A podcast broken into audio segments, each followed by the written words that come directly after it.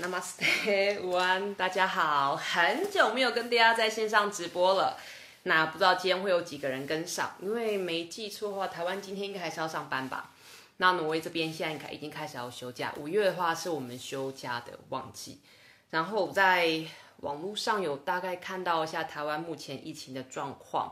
就是大家自己把自己保护好。记得我之前说过，阿育吠陀也一直这么的认为，就是不管外界的干扰因子有多少，只要你自己的身体健康，你的免疫力是好的，你就不用担心外在不管是任何的病毒或是细菌的攻击。如果你的免疫力不好的话，不管你处在再干净的环境，你有可能也有可能会生病。所以记得重点是自己的免疫力，要把免疫力调养好。那免疫力要怎么调养呢？很简单，免疫力要调养的话，就是你要把你的嗯饮食要正常，作息要正常，该睡觉的时候去睡觉。晚上十点到阿育吠陀是建议晚上十点到早上四点这段期间你要好好睡觉。然后作息呃饮食正常的话，就是肚子饿的时候吃。肚子不饿的话，不需要勉强自己吃。可是如果你肚子不饿，呃，你肚子很饿，你还强迫自己不吃，比方说想要减肥或干嘛的话，那就是跟你自己过不去。OK，然后再来就是放宽心。你越紧张，心越紧张，压力越大，你反而越没有办法听到自己身体的声音。当你没有办法听到自己身体的声音的时候，你就没有办法顺着身体，顺着自然的方式去运行。OK，好。开始，今天要跟大家聊的是断食。那嗯，其实阿育吠陀断食在阿育吠陀来说是一种疗程，在瑜伽的练习当中，并没有很明确的明文记载说要怎么样断食，或是要如何断食，因为主要是记载在阿育吠陀这一块，呃，这个这个大象之下。然后很多瑜伽老师喜欢断食，可是我们会希望大家断食的是要有方法。然后要安全的断食，因为为什么要断食？我等下会，我们今天会讲到，呃，为什么要断食？断食的作用在哪边？然后再来就是坊间常见的断食的方法，阿育吠陀怎么去看他们？然后阿育吠陀常用的断食的方法。OK，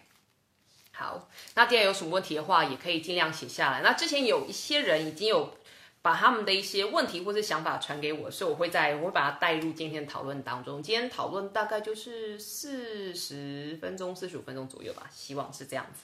OK，所以我们说，为什么人要断食？其实就像我们人会人体的，其实人体的呕吐、腹泻，还有吃不下饭。OK，呕吐、腹泻跟吃不下饭这三种其实是正常人的。我可以把它说成是排毒反应。为什么？当你吃进来东西，你的身体发现这个是我没有办法负荷的，或者它可能是有毒的，你的身体会使尽一切的方法想要把它排出去，所以你会呕吐，所以你会腹泻。OK，那当你身体里面已经没有办法再承受更多新的食物了，你自然而然会不想吃东西。OK，所以如果说当你已经在呕吐了，你已经在腹泻了，或者说你已经完全没有食欲，可是你还不断的塞东西下去，因为你怕你会血糖过低，而不断的塞东西下去的话，后果就是你只会让一切变得更严重。OK，如果说当我们的身体已经发生了呕吐、腹泻，或者是长期的食欲不振的话，因为很多人会担心说，OK，如果不进食的话，我血糖太低，那你可以做的是。你可以摄取一些温食、流质的东西、液态的东西，这些东西不会让你的消化器官，呃，还有消化道带来带来太多太多的负担，然后你的身体是可以马上吸收跟运用的。要温的，要煮过的，然后要液态。比方说像米汤，我说的不是稀饭哦，米汤是你把少量的米跟水跟很大量的水煮成。嗯，OK，你可以说煮成稀饭粥，可是你是把饭粒滤掉，你只喝汤的部分。这个其实，在阿育吠陀，我们嗯正统整间的断食嗯的一些疗程上面，我们会使用到它。比方说，呃，我之前有在脸书上提过，就是我最近很忙，因为很多就是呃挪威这边最近的疫情比较缓和下来了。所以开始慢慢慢慢，之前大家很多政府不被政府允许所进行的一些活动，现在又开始可以进行。比方说，呃，健身房已经可以开了，瑜伽教室也可以正常的上课。然后一些以前没有办法做一些住宿式的一些活动，现在在某一些规范之下也可以进行。所以开始慢慢慢慢有一些住在其他城市的人来我这边做所谓呃 p a n c h a k a m a 疗程。那我之前前两天有一个客人，他来这边做一个礼拜 Panchakarma 疗程，一切都很顺。然后他的呃消化，他的消化状况也都消化跟吸收状况也有很明显的改善。结果没有想要在 Panchakarma 他的疗程 Panchakarma 的倒数第二天晚上，因为他肚子真的很饿，然后他也不好意思打扰我，就他大概在晚上九点多十点多的时候吃了他之前从啊就是他要就是他飞坐飞机过来。那段途中，他买的一些水果，他吃了一些水果，然后他没有注意到那个水果其实已经有点发霉，然后他就吃进去。结果当天晚上，他那时候大概是十呃快要上床前吃，大概是九点多吃的，然后大概在凌晨三点多开始就大脚痛，肚子大脚痛，然后到了早上就开始腹呃就一直吐，他只有吐，他一直吐，不断的不断的呕吐，身体试着要把它排出来，然后。那时候除了给他草药之外，还有就是不断的帮他让让他服用我刚提的那个米汤，因为那个米汤当中有含有一些些米的养分在里面，可以让身体比较快速的吸收。可是如果说呃，因为他的血糖是正常，他没有很特殊的血糖不正常的问题，所以我会这么做。如果说他今天是血糖吸收代谢有问题的客人，我们会加其他的那个草药或者是香料下去。OK，所以。记得告诉自己，就是当你在当你的身体开始发生了，嗯，发生了急性的腹泻跟呕吐反应的时候，在前期大概是前半天左右，你先让身体把这些不好的东西代谢出来，然后如果你还差这个东西这种的腹泻跟呕吐会自己呃腹泻跟呕吐这个是会自己停的。如果说你是肠胃炎的话，我刚说的那个我的客人，他其实是呃食物中毒，食物中毒的腹泻跟呕吐是会自己停的。那如果说你今天是因为肠胃炎发炎，肠胃道发炎而引起的腹泻跟呃，那个呕吐的话，他没有办法自己停下来，你就不需要去看医生。那在阿育吠陀这边也是一样，如果说持续的腹泻跟呕吐超过几个小时以上，我们就会开始呃给草药，我们会开始给草药或是配方，让他让他可以慢慢慢慢慢慢的和缓。那我们给的草药跟配方不是只是他止泻跟止吐，我们给的是在止泻跟止吐的同时，要加强他的消化力，因为。身体为什么会有这些反应？是因为消化力不好的关系。因为身体，你的身体里面那个消化火、消化代谢火没有办法去负担你吃进去的东西，所以才会有这些反应。而当你身体里面这些东西没有消化完的东西，长期以来有太多没有消化完的东西在身体里面，很自然你的身体就不会想吃东西。我记得在我们上一堂讲座讲到阿育吠陀饮食的时候，我有提到阿育吠陀饮食一个很重要的指标是你的消化力。当你的消化火，我们说 Agni A G N I，当你肚子里面这把火它运作正常的时候，一般来说，大概在你用完餐之后五个小时左右，你会开始觉得嗯，好像有一点饿的感觉。那是因为你肚子里面你前一餐吃进去的东西已经差不多被烧被嗯被消化，然后被代谢完了，所以你的肚子里面那把火会透过风元素，会透过所谓的 Vata 能量。去告诉你的大脑说差不多要吃东西，OK，这是一种神经的传导，OK，所以当大脑接收到这个，哎，身体好像需要再多进食喽，那自然而然你就开始去想要吃东西或是喝水觅食。那如果说你身体里面还有很多，比方说你前一餐吃太多的东西，或是你前一餐吃的食材没有身体是，呃，可能需要比较长时间去消化，比方说你可能吃了很油腻的食物。或者是你吃了大量的呃精致类的淀粉，呃精致的淀粉类食物，或者是精致的糖制品，或者是过分加工的制品，或者甚至是一些你可能有些人他们可能他们会习惯，嗯吃很多的营养补给品，OK，那身体会需要比较多的。嗯，身体的火力要强一点才能够吸收它。那如果你的身体火力比较弱的话，你就需要比较长的时间去去，嗯消化跟代谢它们之后才能吸收。所以如果说你吃进去的东西，你的身体需要比较长的时间去消化代谢它的话，自然而然到了你下一餐应该要用餐的时间，你会不觉得饿。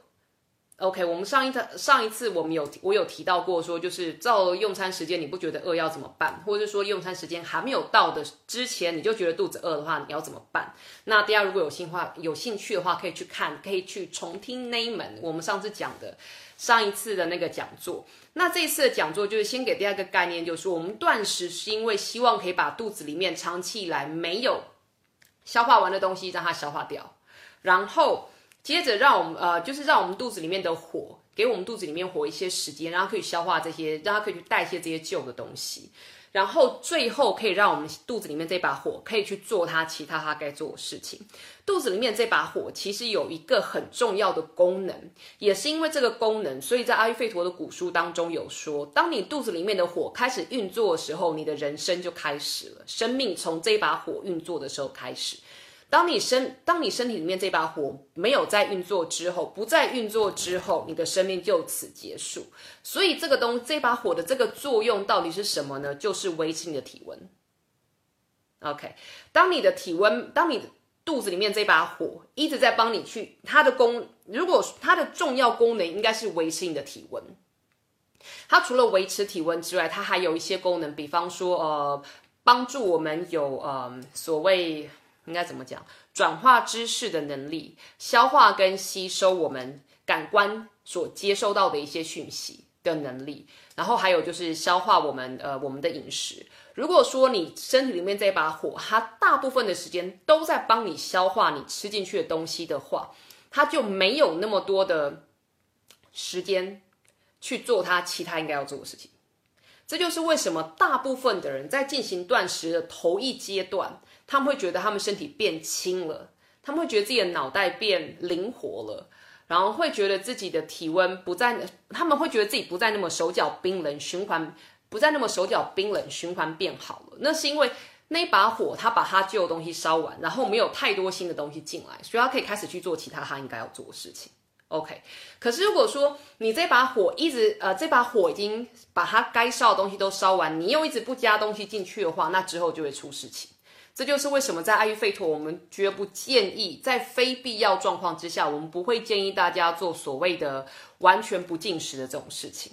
即使是你一般听到坊间有人说啊，他在做三天断食、七天断食，甚至二十一天断食的这种断食法，他也不是这二十一天都不吃东西，他是有一个渐进式的。OK，所以要先有个概念，就是为什么要断食，是因为要把你身体里面没有吃、没有消化完的东西，长久以来没有消化完的东西，把它消化掉，然后让你或者是把你身体里面那把火把它带上来，这个是断食的重要的功能。OK，所以也就是说，同理可证，如果你的身体里面那把火已经很旺了，比方说你是那种随时肚子都很饿的人，或者是。吃完了东西之后，过没有一下子，可能你吃完，然后你刚用完餐，明明才刚吃完一大碗面，然后两个小时之后、三个小时之后又饿了。那我们要去看，当然要去看，可能是因为你的血糖控制、血糖代谢有问题，或者是你的消化火太旺盛。那在阿育吠陀来说，不管你的消化火是太旺盛，或者是功能低下，就是不旺盛，无法作用，或者是。它不稳定，有的时候很旺盛，有时候又功能低下，这三种状况都算是不正常的。OK，正常的消化火是在像我刚刚提过的，你吃完每一餐饭之后，大概四个钟头、五个钟头之后会觉得饿。如果说你那一天的活动量很大，可是你吃的量很少，那大概吃完之后三个钟头会饿。可是如果你吃完之后，大概才隔一个钟头又觉得很饿了的话，我们要去，而且长期下来都是这样子的话。我们要去检查你的消化火是不是有问题，因为太旺盛。OK，好，所以要记得阿育吠陀对于断食，我们运用断食是为了要调整我们的消化火。而我们在调整消化火的时候，不是完完全全只说要把消化火带起来，或是把消化火呃完全的扑灭，而是说要让它能够正常的运作。然后断食的另外一个作用，就像我刚刚提到，是要把身体里面长久以来积在身体里面东西把它清空。所谓清空，不是只是让你把它排出来，清空还有一个做，还有一个方法是让你的消化火把它烧掉。OK，所以要么在体内被烧掉、被吸收，或者是将它排出来。OK，所以这个概念之下，很重要的一件事情就是，当你断食到一个程度，你肚子里面已经该被烧掉、该被清空的东西都已经烧掉跟清空了之后，你就应该要停止这个断食法，而开始正常的吃东西。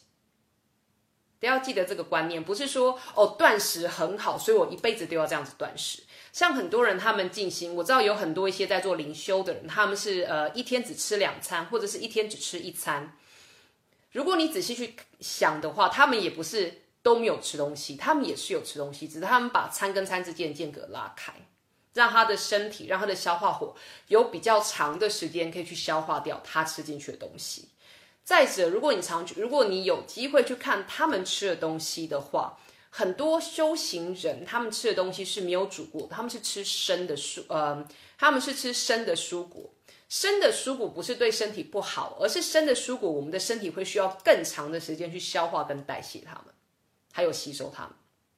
OK，所以如果说你的消化火很弱的话，在最开始最开始，我们不建议生食的这种饮食法。然后有人有写信给我说，问我说，阿育吠陀怎么看所谓的？只喝蔬果汁或是青草茶啊，那种青那个小麦草汁，基本上来说，如果你只是把它当做一小份，然后把它当做是你这一餐的，比方说你可能是在餐前或是餐后，跟你的饭跟你的正餐隔大概一个钟头，或者是隔大概一个钟头以上的间距这样使用的话，其实并没有什么不好的。可是如果说你把它当成正餐喝一大杯，然后都不吃其他东西的话，就有可能会出问题，OK？因为我们的身体，我们的消化火，在阿育吠陀来说，我们并不是一生下来，人类不是生下来就是只吃生食，或者是只呃只生吃蔬菜或者是水果的这种动物。人类生下来是杂食性的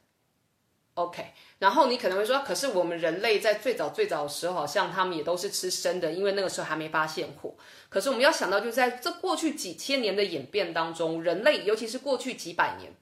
人类的饮食历史几乎都是跟，嗯，几乎都是要生火，我们几乎都是吃熟食的。所以，我们身体的演变，消化器官的演变，其实已经是演变到习惯跟适合吃熟食的这种状况。OK，所以如果说你一直都只吃生食的话，然后你的消化火没有整个调整起来，然后就一直只吃生食的话，其实会影响到身体的吸收。我有一些呃，我有一些客人来我的呃来我的诊间的时候，他们就是开始出现一些消化道的问题，然后我开始帮他们做，我们在我在看诊的时候观察到他们的舌头啊，帮他们把脉的正嗯的同时，会发现很多。这一种呃选择只吃两餐，或是只吃一餐，或者是三餐都是吃生食的客人，他们很常都有消化不良的状态的状况，或者是溃疡的状况，或者是长期的肠道发炎的状况。嗯，可是他们可能没有发现到，那只要稍微做调整就可以了，并不是说不允许他们，嗯，并不是说不允许他们吃生食，而是你可能要把那个量的比例稍微调整一下。嗯好，然后再来，也有人问到我，就是说，嗯，关于生酮饮食，生酮饮食上次我们有提过，其实生酮饮食跟减糖饮食很类似，都是基本上在你的饮食当中降低淀粉，或者是完全去除淀粉的这种食材，含淀粉的食材。可是大家要知道，就是通常含淀粉的食材，它为我们身体带来很重要的糖分。而且是好的糖分。如果说你完全把这一类的，我现在是就营养学的观点来看，如果说你完全把这样子一个食材长时间从你的饮食当中剔除的话，你的身体就完全失去了这个营养分的来源。它会变成说，当你的身体需要糖分，而你却一直不吃糖分，你的身体就会不断的从你其他的食材当中去摄取那个糖分。比方说你所吃进去的蔬菜跟水果。OK，那水果的糖分跟淀粉类的糖分又是不一样的。那淀粉类它又还含有其他我们需要的养分。如果是就西方的营养学来看的话，就阿育吠陀来说的话，我在上一门上一堂课的时候，我有提呃上一堂讲座的时候，我有提到，我们是用元素的概念。所以如每一种食材它含有不同的元素。如果你把某一大类的食材完全剔除，它变成那一大类的食材所包含的元素，你几乎都摄取不到。淀粉类含有很高的土元素，OK，所以如果大部分淀粉类的食材都含有土元素，那土元素在身体里面一个很重要的功能是镇静、镇定、grounding、接地，然后再来就是呃滋补跟长组织。所以当你很长一段时间把所谓的把所谓的淀粉类或是含土元素的食材，把它从你的饮食当中剔除的话，你的身体就没有这些元素去产生它需要的东西。那这些元素所构成的功能性功呃功能性的能量也会受到影响。OK，嗯，有财伟他有提到说水果要什么时候吃？呃，水果的话，基本上我上一门课有讲，不过我这一门课呃，我们这边再重新再复重重复一次。水果基本上你要吃的话，你最好是跟正餐中间隔一个小时左右，让它因为水果里面的水分，它的果汁它带有一些消化酶，那这些消化酶，那在阿育吠陀来说，我们是说水果的酸性，酸性的这种口味，当它跟其他的食比较不稳定，所以当它跟其他的食材混合在一起的时候，会开始起发酵作用。如果说这个发酵作用是在你的消化道当中进行的话，它到你的胃的这段过程当中，它不够不够时间让它进行完全的发酵，这样子的话就容易在你胃里面造成消化不良，或是在消化道当中造成消化不良。所以很多人如果说你是饭后吃水果的话，其实有一些人反而会有胃食道逆流的状况，或者是会打嗝跟放屁。OK，所以如果你要的话，最好是在餐后一个钟头再吃。那阿育吠陀，我们也比较不建议在晚上吃水果，因为我们说水果是比较，嗯，水果因为它的特性，大部分的水果都是比较凉，然后比较湿，因为它带有大含有大量的水分，比较凉，比较湿，土元素、水元素比较重，所以如果说你在晚上吃的话，晚上尤其是六点之后，它是卡法。能量比较强的时段，所以如果你在这个时段吃了太多，会影响，会增加卡法能量的物质的话，会让你隔天起床，嗯，身体会觉得比较累，OK，会比较起没有办法起床，然后消化的状况也会变得比较差一些些。所以就是尽量在白天吃水果，然后要跟你的正餐中间至少差一个钟头，这样子的话，你的身体可以完全去消化你之前正餐吃进去的东西，然后也可以好好的消化你之后吃进来的水果。OK，好，蔬果汁也是一样，蔬果汁在阿育吠陀来看，我们是把它看成跟水果生吃或者是蔬菜生吃一样的道理，只是因为蔬果汁它可能因为你有把它打过，所以它的纤维的。它的纤维质比较好，比较好消化跟吸收。可是跟真正煮过的水果跟蔬菜来说，还是不能不能同等类比。OK，然后又有人提到关于五谷粉的部分，五谷粉其实很有趣，你要先想一下，就是它在打粉之前有没有先炒过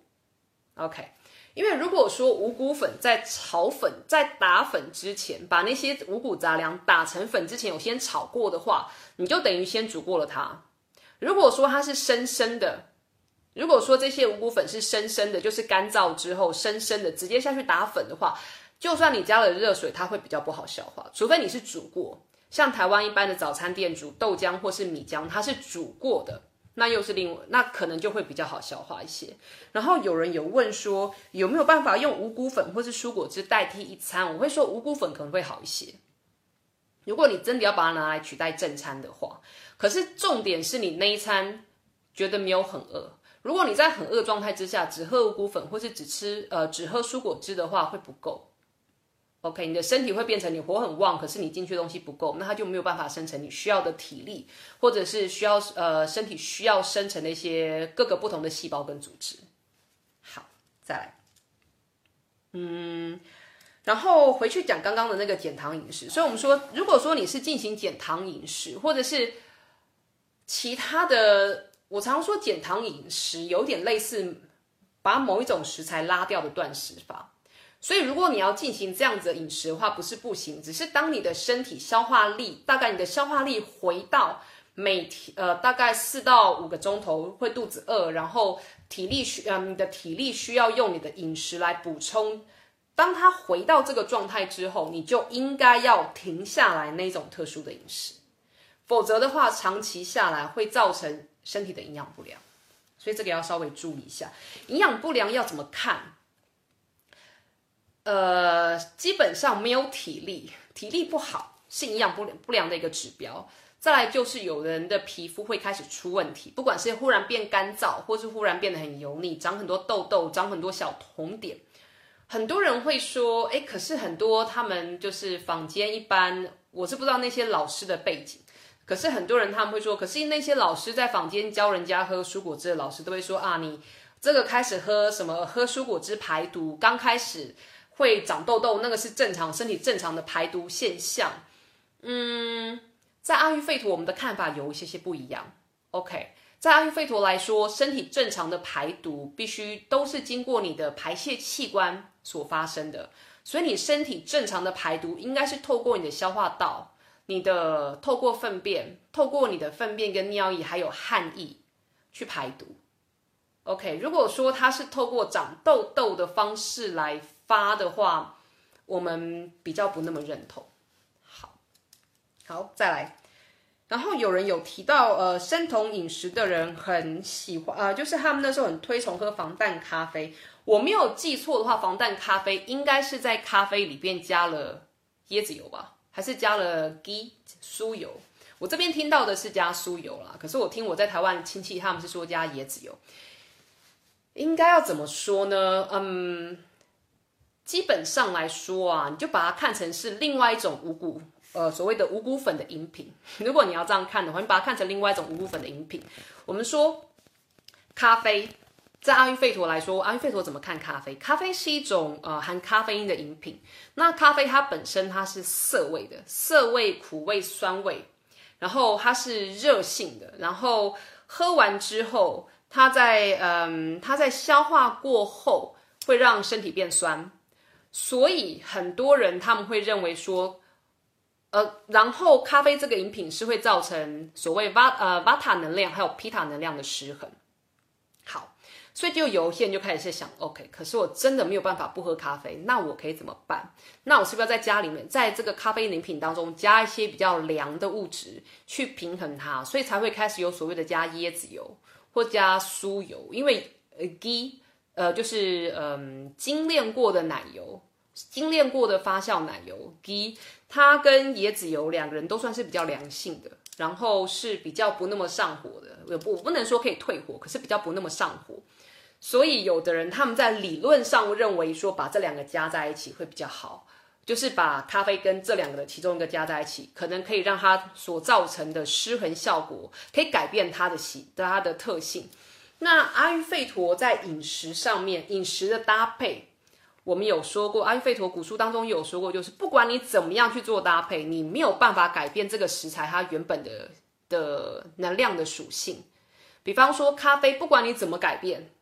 你你把它跟什么东西加在一起喝，它都还是一样是带有我刚刚说的那些口味，都还是一样会让巴塔皮塔能量提高。可是如果因为你加了椰子油或是加了酥油的话，可以让它的影响不要那么深。你可以减低它的影响，可是没有办法完全的逆转它。OK，所以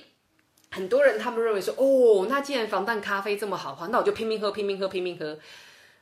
其实这样反而会造成反效果，这样就很像是一般人在喝，在用代糖。我不知道台湾现在还允不允许用代糖，在国外其实有很多场合之下，我们是不允许用代糖的，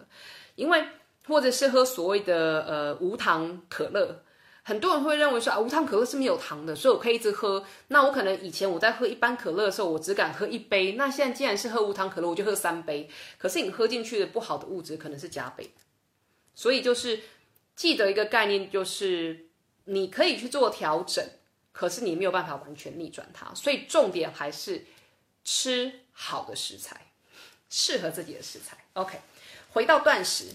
刚刚我提到的这一些什么减糖饮食啊，喝蔬果汁啊，喝五谷粉啊，在饮食当中加这些下去，或者什么生酮咖啡啊，呃，不是生酮饮食法，或是防弹咖啡，这些都是所谓的嗯比较特殊的饮食法，我们比较不把它看成断食。OK，真正看成断食，最近在坊间看到真正跟阿育吠陀断食很类似的是所谓的间歇式的断食。间歇式的断食，他们有三个步骤，稍微讲一下，以免大家不了解什么是间歇式的断食，就是它有所谓的嗯一六八断食、五二断食跟一八六断食。一二一六八断食就是你一天当中，呃，一天当中。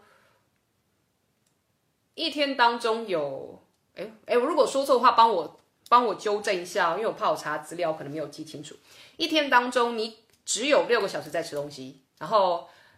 每隔哎，我想一下，一天当中，然后你应该说你每一餐之间的间隔，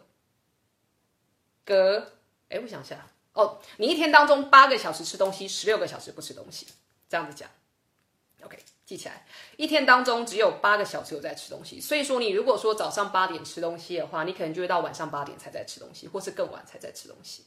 OK，然后中间你等于说你晚上八点吃完之后你就不吃东西，然后一直到可能早上隔天早上十点，所以你在中间就是过了十二个小时，十六个钟头，十二到十六个钟头之后你才吃东西。OK，这个是一种，然后再来第二种，第二个阶段他们是吃东西吃五天，然后。吃五天休息休息两天，然后吃五天休息两天，这样子的断食方法。然后还有另外一种，他们最后希望的是你一天当中只有六个小时会吃东西，剩下的十八个小时是不吃东西的。OK，好，这样子的断食法好不好？在阿育吠陀来说，我们会说这样断食法其实没有太大的问题。可是重点是因为你给你身体足够的时间去休息。如果说我们来看所谓的“一六八”断食的话，阿育吠陀他是建议说，在你在每一餐，如果阿育吠陀建议早上四点起来，OK，对你早上四点起来，那四点起来之后，我们一般来说四点起床不会马上肚子饿，所以大概是六点之后吃东西。六点到七点吃第一餐，OK。六点到七点之后吃第一餐，我们建议大概在四个钟头。如果你肚子你的消化火运作正常的话，大概四到五个钟头之后会肚子饿。所以你大概六到七点吃东西，大概十二点左右吃午餐。十二点左右吃完午餐之后，晚上大概是你大概五点六点吃晚餐，OK。所以说你六点之后就不吃东西了，一直到隔天早上的六点。所以阿育吠陀正常的饮食状况下来看，差不多跟一六八类似。OK，这是你正常的状态之下。好，可是如果说你今天的很多人很有趣的，就是我们很喜欢把不同的东西加在一起。比方我们觉得说，哦，一六八很好，大家都说一六八很好，那我要做一六八。那因为我想瘦得更快，所以我在做一六八之余，我又做生酮。OK，所以变成说，他把其中他把糖类。减把淀粉类整个抽掉，他做一六八，可是他把淀粉类还是整个抽掉，就变成你的身体是一直缺一个东西的。那长期之下，你的身体一直缺那个东西就会出问题。OK，这是一个概念要想进去。所以其实如果大家有在看一些营养师他们写的东西、写的文章，关于间歇式断食，他们在推荐的时候，他们有说，很重要是如果你在做间歇式断食的同时，你必须要有足够的好的蛋白质的来源。然后再就是你要均衡的饮食，就是你在吃东西的这八到十个小时之间，你要有均衡的饮食。那这八到十个小时之间，也不是一直都在吃东西，而是你真的觉得肚子饿了，你才吃东西。OK，然后再来，他们还提到一个很重要概念，就是水要喝够。我之前有提到，大部分时候我们肚子饿，也大部分时候如果我们身体口渴了，大脑会告诉你你肚子饿。OK。所以一六八断食法会说阿育吠陀，我们是跟我们阿育吠陀所谓的正常的饮食是很类似的。OK，再来五二断食法，吃五天，哎，不是，对不起，它不是吃五天停两天，它是一个礼拜当中有两天才断食，所以就是大概是三天。我想一下，我算一下哦，三天一天三天，它大概是三一三一，所以说你大概是吃三天，三天正常饮食。然后一天不吃东西，一天就是以流食为主，然后三天正常饮食，这样子的饮食方式其实比较类似阿育吠陀我们整天在使用的断食法，我们比较不会建议它用在一般的生活当中，因为当你已经是使用。当你的正常的饮食已经是你晚餐到早餐之间会有十二个小时到十四个小时的间隔，这样子的间隔来说，你的消化火还有代谢火已经就已经是正常运作了，你不需要再另外做一个三天吃三休一的这样子的做法。OK，因为我之前提过，需要这么做是因为你的消化火不好。嗯。才会说这样子可以启动身体的机能。所谓启动身体机能，就是只是要让你的消化火可以运作啊。我刚一开始我有提到过，你的消化火不是只是帮你消化东西，它还有维持你的体温，然后维持你的，我不能说脑力，可是维持你的大脑的清运作清晰度。OK，然后嗯，它还有帮助你做代谢的功能。OK，消化跟代谢在阿育吠陀是一起看的。所以如果你要说启动身体机能，是因为要启动。是因为要让你的大脑运作好，然后启动你的所谓的代谢力的话，只要你一般已经是维持在一六八，然后你没有在餐间吃很多有的没有的话，基本上你必须要，你不需要刻意的进行做三吃三休一的这种做法。吃三休一的这种做法会在什么时候比较好呢？比方说，你发现你这一阵子啊都没什么精神。早上起来也没精神，一整天都没有精神，头脑都是昏昏沉沉、昏昏沉沉、昏昏沉沉，然后没有食欲，重点是没有食欲，在没有压力或者是情绪的这些外在因素干扰之下，你没有食欲，甚至有想吐的感觉。我一开始提到了呕吐或者是腹泻的感觉，而且你的腹泻在你的水便当中，你见到了很多，你看到了很多我所谓 see you tomorrow 的那些食材，就是你昨天吃，今天就在马桶里面看到它那些食材的话。代表你的消化代谢力比较差，这个时候你是可以做这个三一呃不是五二五二的断食法，这个时候是可以的。可是，一旦你的消化跟代谢力、食欲回到正常了之后，你就不需要再进行它。好，然后最后我有看到一篇文章，他说最终目标，他用最终目标这个字让我觉得很有趣。他说最终目标要达成一八六断食，一八六断食就是。你一天只吃六个钟头，只有六个钟头可以进食，剩下十八个钟头不能进食。那我必须要说，这样子的做法不是不好，可是未必适合每一个人，而且要看你是从你人生的哪一个阶段开始。如果说你已经是老年，你的人生阶段你已经过了六七十岁了，然后你一直以来的饮食状况都不是那种大鱼大肉，而是一直都是吃的很清淡。如果你的身体一直以来都吃的很清淡，然后你觉得你自己的人是过得神清气爽的话，你没有必要把自己带到所谓的“一八六断食”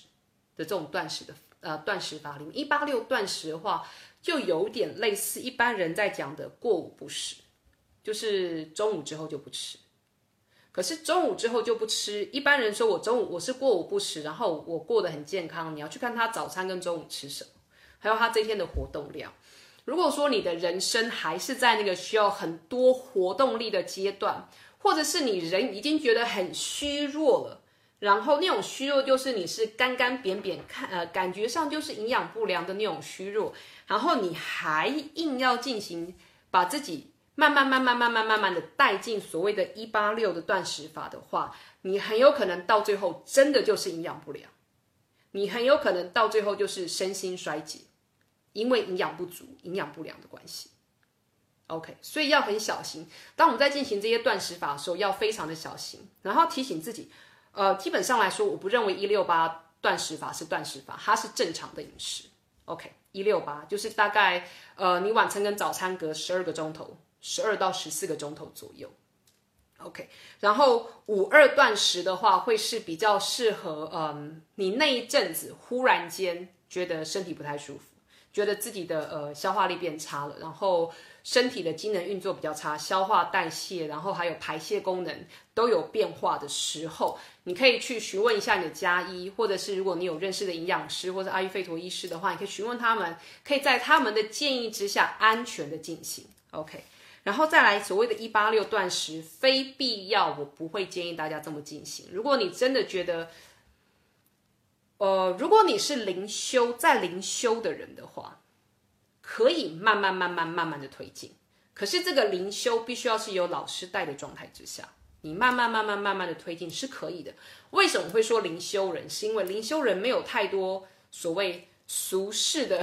责任在，比方说你不是一般的家庭主妇，然后你也不是嗯，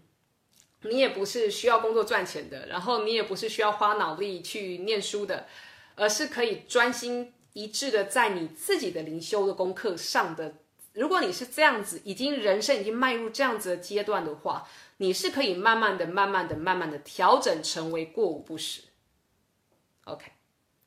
所以不同的断食法适合不同的人生阶段。所以不要认为说，哦，我现在明明还是每天都要大量的工作，需要大量的体力去工作，可是我强迫自己一定要进行，一定要最后到达所谓的呃一八六断食法。OK，所以这个是要自己稍微要有一个概念，就记得断食是为了让你的消化力恢复，不一定是变好，是恢复正常。OK，那为了要让你的消化力消化力为恢复正常而使用的一种手段。在阿育吠陀来说，这种疗程我们叫 Langana。Langana 的话，就是用呃，应该怎么讲？Langana 是一种用消减的手法，把你的火带起来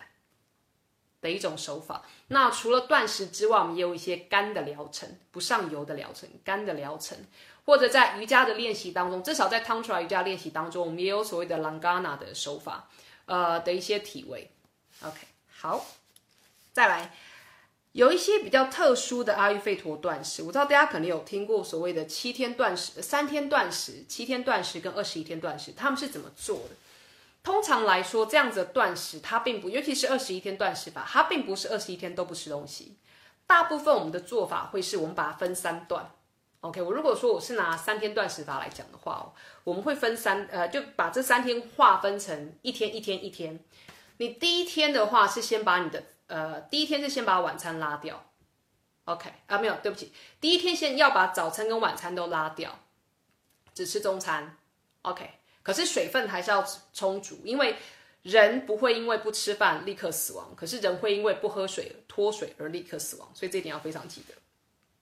所以如果你要做这种三天断食的话，我们基本上是第一天先把呃早餐跟晚餐拉掉，然后第二天才是真正的完全这一天都不进食，只喝流质的。只喝流质的温热的流质的饮品，比方说茶啊、姜茶啊，或者是不同的香料茶，或者喝汤。OK，我刚提过的米汤或者是蔬菜汤。然后第三天会把午餐加进来，然后到之后才是又恢复正常的饮食。OK，这个是所谓的三天断食法。那如果说是走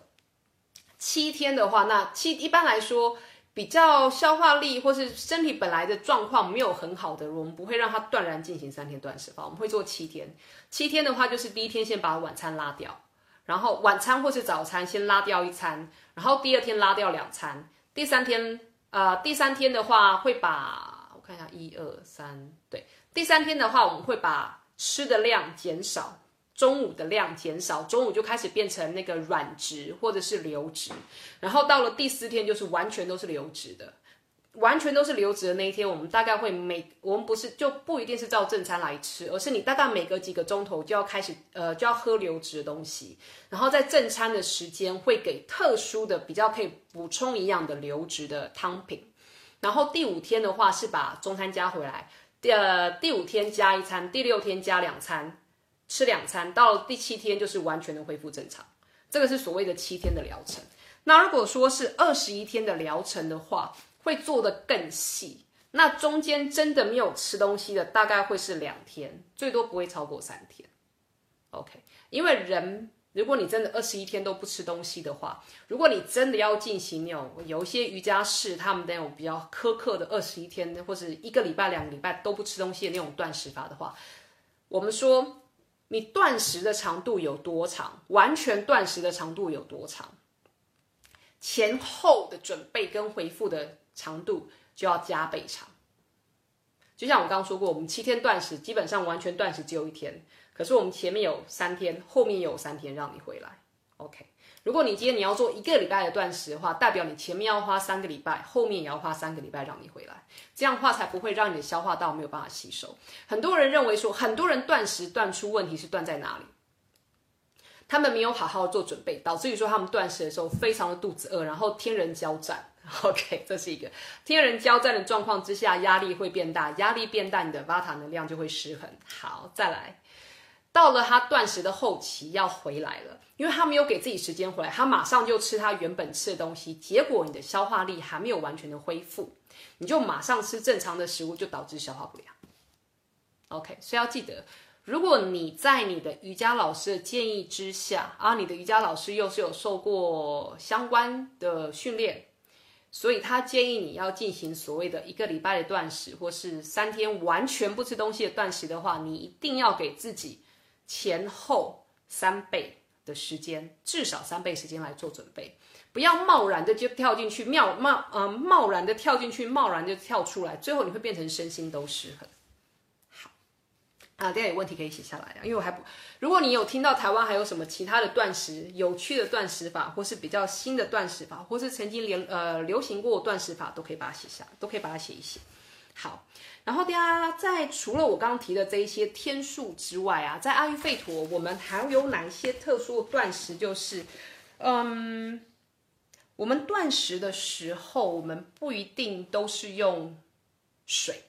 ，OK。断食的时候不一定都是让你喝热水或是温水，我们有像我刚刚提到，我们有一些香料茶，有时候我们会喝香料茶。那这个香料茶，尤其是如果说这个断食是嗯阿育吠陀医学用的话，我们在让你喝的那个你在断食这段期间的喝的香料茶，就已经是在调整你的消化火跟其他失衡的机能的香料茶。然后有时候会煮成香料汤。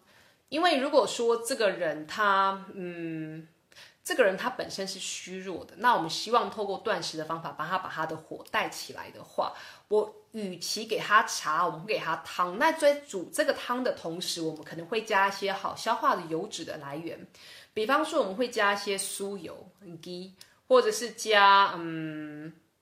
或者是煮成肉汤让他服用，所以它不是完完全全。呃，完全清空的那种断食，而是带滋养的断食，这是另外一种断食的饮品。然后再来就是，呃，我们也会有时候会用果汁，我们比较不会用蔬菜汁，因为我刚刚提过，蔬菜汁它还是需要有一些消化火在才能够代谢。那果汁的话，因为人的身体，我们几百年、几千年以来，很大部分水果都是生吃的，所以我们人的身体是可以。呃，是比较容易去代谢水果这种物质。那大部分果汁的断食法，我们会使用在嗯，通常是使用在跟肝脏或者是跟皮塔能量失衡有关系的时候。可是这在使用上要非常的小心，因为我刚刚提过，现嗯，因为现在的水果跟古代的水果不太一样，在当代农业的进化之下，很多水果。它的养成法跟生成、跟养殖的地方跟以前我们所认知的不太一样，所以水果的挑选，然后水果汁的制作，水果汁不是买一般房间那种水果汁，我们的水果汁如果是用来断食用的话是现打的，那要看季节，不是任何季节都可以做这种所谓水果呃果汁的断食法。我之前有跟大家提过，上一堂讲座的时候，我有提过，我有一个客人，他在他参加了一个减重营，阿育吠陀的减重营。那他们是在一月，那我们那一年的一月风很大，雪很大。他在风大雪大的的情况当中，在瓦塔能量很高的情况当中，进行了所谓的果汁断食。那他的果汁断食，他们好像没记错，他是用他用了红葡萄。OK。那他就是只喝那一个东西，只喝红葡萄，或者是红葡萄加一些温水这样子的断食法。结果他一个礼拜下来，他是按照阿育吠陀医师开给他的，可是阿育吠陀医师人在印度，然后那个印度医师不太了解挪威这边的天气。结果他这个礼拜断食做完之后，他就全身出现了，完全出现了所谓的巴塔跟皮塔的大失衡，皮肤整个的出现很大的问题。结果后来才来找我帮他调，所以。如果说你今天要要进行的断食法是比较特殊的断食法，请你一定要去找到相关的人员、相关的专业人员帮你做设计，然后帮你在旁边看着。因为断食不是把你放在那边就让你去自生自灭。当我们有客人在进行断食断，当我有客人在进行断食的时候，我会每天，我会每甚至每两个钟头就会去看一下，去看一下，看他发生什么事情，因为。这种东西很多小东西、小现象出现，它背后可能是一个蕴藏的危机，所以我们会必须做很贴身的一些追踪跟观察。嗯，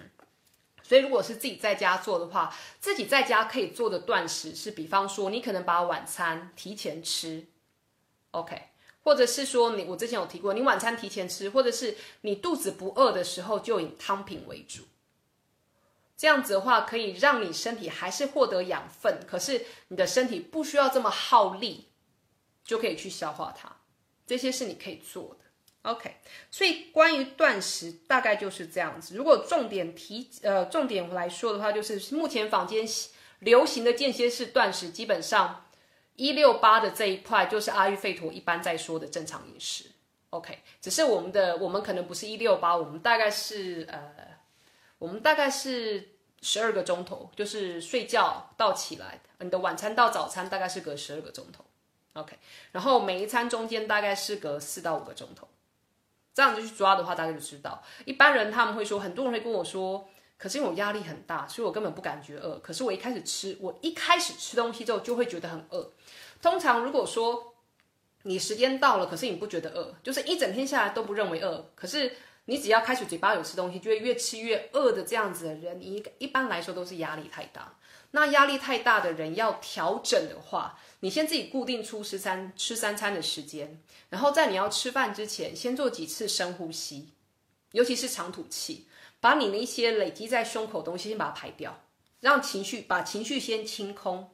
把压力先排空之后，里面的那一把火才可以真正的跑起来。OK，通常这样之后你就觉得饿，